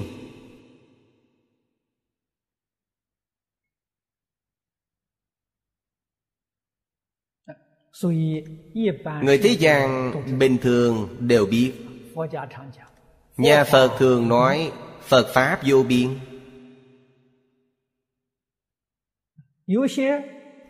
Có một vài người Không hiểu rõ Cho rằng nhà Phật Thích khoa trương. Chỉ có Phật Pháp các vị mới vô biên. Chẳng lẽ các đạo khác đều không có biên tệ Các vị lớn hơn người khác sao? Họ không hiểu Phật Pháp nghĩa là gì? Phật Pháp vô biên Chính là chân tướng sự thật.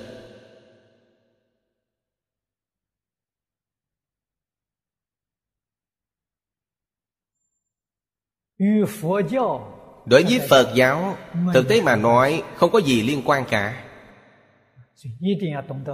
Nhất định phải hiểu nghĩa Phật. Phật không phải chỉ một người. Mọi người nghe đến chữ Phật Thì liền nghĩ đến Đức Phật Thích Ca Mâu Ni. Cho rằng Pháp của Phật Thích Ca Mâu Ni Là vô lượng, vô biên.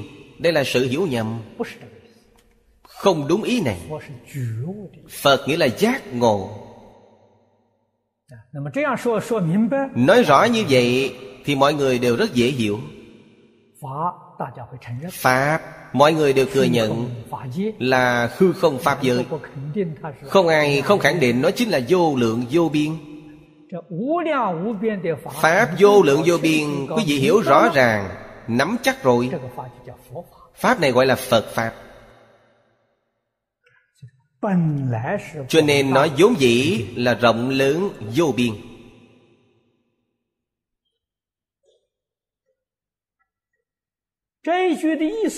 Ý của câu nói này Thật sự mà nói Cũng chính là nói về Tánh thức của chính mình.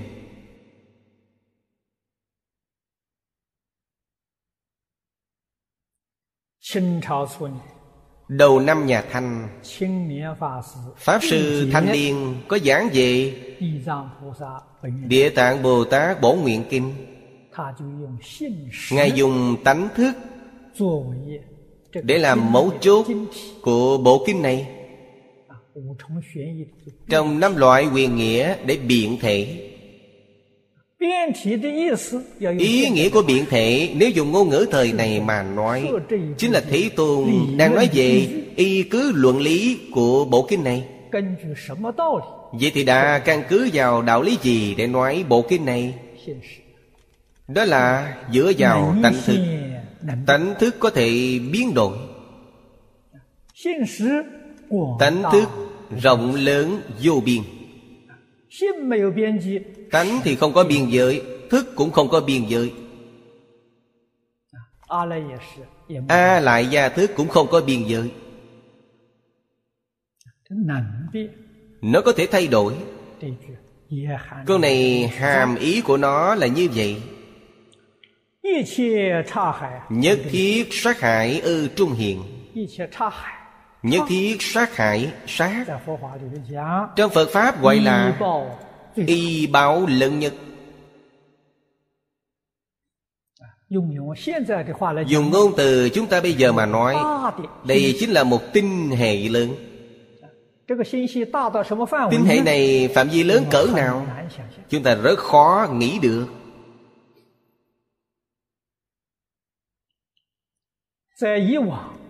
từ trước đến nay chúng ta luôn lấy hệ mặt trời làm đơn vị của một tinh hệ. một đơn vị thế giới trong phật pháp nói đến. chúng ta luôn luôn xem nó là một hệ mặt trời.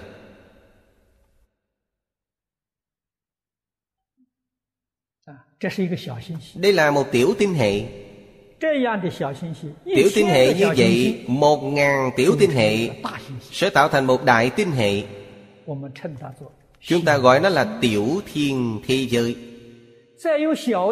là do tiểu thiên thế giới làm đơn vị. Kết hợp với một ngàn tiểu thiên thế giới。Đại tinh hệ lớn như vậy gọi là trung thiên thế giới。Lại lấy trung thiên thế giới làm đơn vị Kết hợp với một ngàn trung thiên thế giới Gọi là một đại thiên thế giới。Đây là sát na mà Phật Pháp nói đến。Sát na là chỉ một tinh hệ lớn như vậy。Chính là chỉ một đại thiên thế giới。Đại thiên thế giới này Trong kinh Phật thường gọi là Tam thiên đại thiên thế giới. Vậy tam thiên thế giới là gì? Tam thiên thế giới là do một tiểu thiên, một trung thiên, một đại thiên. Như vậy cấu tạo thành.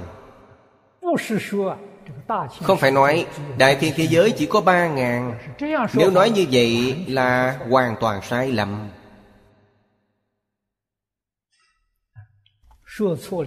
Người nói sai cũng không ít. Chúng ta cũng thường nghe. Nhà Phật giảng thế giới Có ba ngàn đại thiên thế giới. Cái này nói sai rồi. Thế nhưng cách nhìn của cư sĩ Hoàng Niệm Tổ Cùng cách nói thời xưa Của chúng ta không giống nhau. Đoạn trang này của ông Được thêm vào phía sau. Vô lượng thọ kinh chú giải. Năm trước tôi đến Bắc Kinh Ông thảo luận vấn đề này với tôi. Tôi thấy lời ông nói cũng rất có lý. Theo ông Đơn vị thế giới Chính là hệ ngân hà hôm nay của chúng ta Không phải là hệ mặt trời.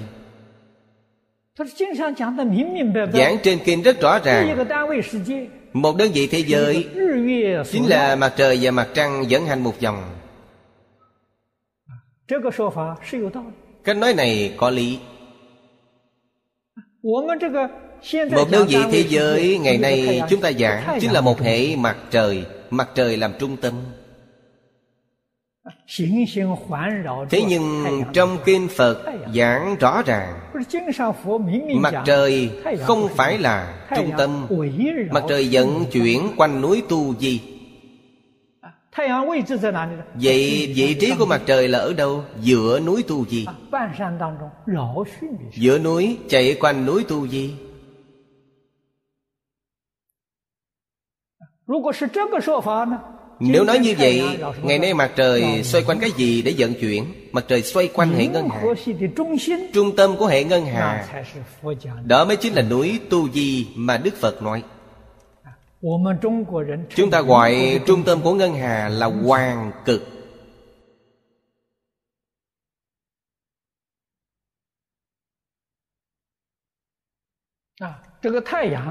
Quỹ đạo mà mặt trời và tám đại hành tinh dẫn hành. Người xưa gọi là hoàng đạo. Là quỹ đạo dẫn hành của mặt trời. Nó xoay quanh hệ ngân hà. Vì vậy cư sĩ hoàng cho rằng đơn vị thị giới đáng lẽ là hệ ngân hà. Phạm vi này quá lớn. Một hệ ngân hà là một đơn vị thế giới, Một đại thiên thế giới. Chính là lấy một ngàn, Nhân cho một ngàn, Rồi lại nhân cho một ngàn nữa, Là mười ước hệ ngân hà. Đây là một cõi Phật. Trong Kinh Phật giảng cho chúng ta biết, Trong hư không, Như cõi sát na này, Đơn vị hệ tinh lớn như vậy không biết bao nhiêu kệ cho hết. Vô lượng vô biên. Khu vực giáo hóa của một vị Phật Chính là một đại thiên thế giới. Y cứ vào lão cư sĩ Hoàng nói Đây là 10 ước hệ ngân hàng Là khu vực giáo hóa của một vị Phật.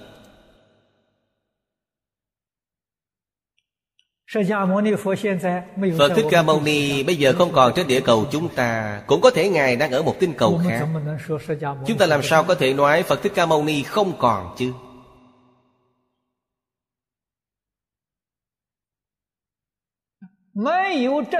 Người chưa chứng được Thánh quả. Không gian xuyên hòa của chúng ta Là một quải Phật. Quý vị không có biện pháp để siêu diệt cõi Phật này. Trong một cõi Phật là sáu đường luân hồi. Vì vậy người chưa chứng được thánh quả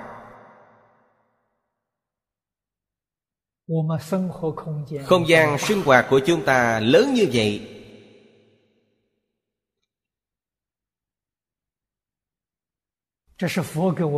đây là chân tướng sự thật mà đức phật nói cho chúng ta. vô lượng vô biên. cõi nước phật. hải là ví dụ cho sự to lớn rất ư là nhiều. ư trung hiện. Hiện ở vị trí nào?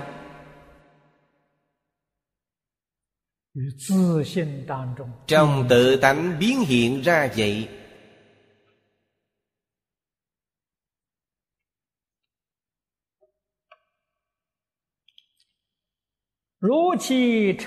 như kỳ thành hoại các bất đồng.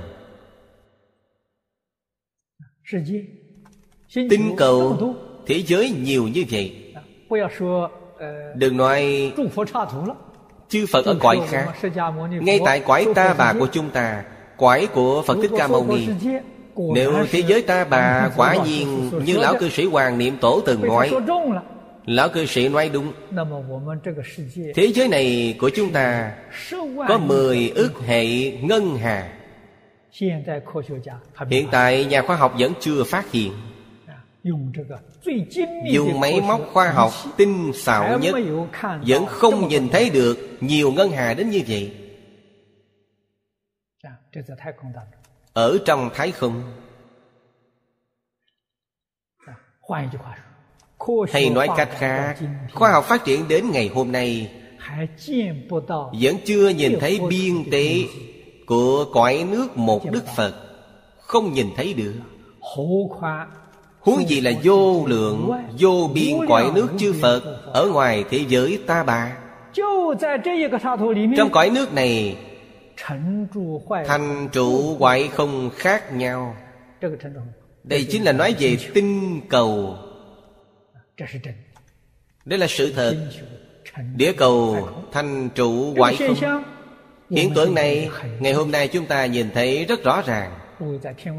Các vị đứng trên đài thiên văn Dùng kính thiên văn để quan sát. Sẽ lường thấy được Những tinh cầu bị biến mất. Biến mất chính là hoại có khi nơi này không có tinh cầu Đột nhiên phát hiện một tinh cầu. Thành rồi. Đây là tinh cầu sanh. Tinh cầu có sanh diệt. Thành trụ hoại. Không. Thành hoại là ý nghĩa của sanh diệt. Thế giới này có rất nhiều tinh cầu. Các loại sanh diệt thành hoại cũng không giống nhau.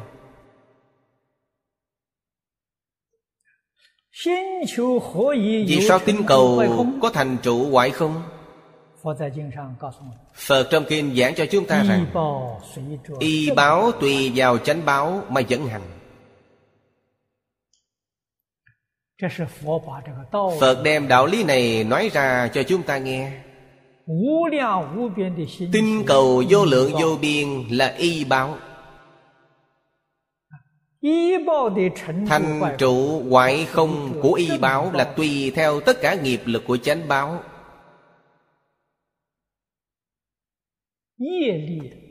Mà chuyển.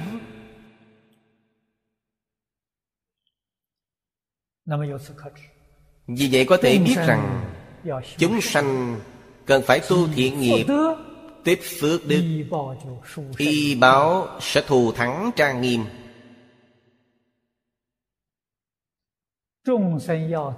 Chúng sanh tạo tác nghiệp ác.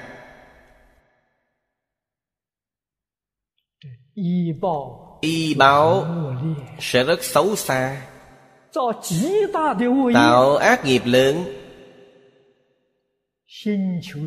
tinh cầu sẽ bị hủy diệt.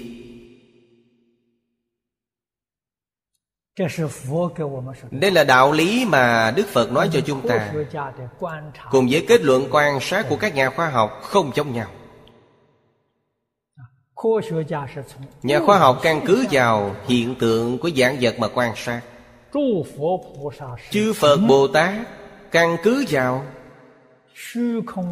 toàn thể pháp giới hư không mà quan sát. Kết quả quan sát không giống nhau. chúng ta cần phải tin tưởng tất cả những gì phật phật thuyết giảng cho chúng ta. Hôm nay thời gian đã hết. Chúng ta giảng đến đây. A ni tho phật 阿弥陀佛。阿弥陀佛。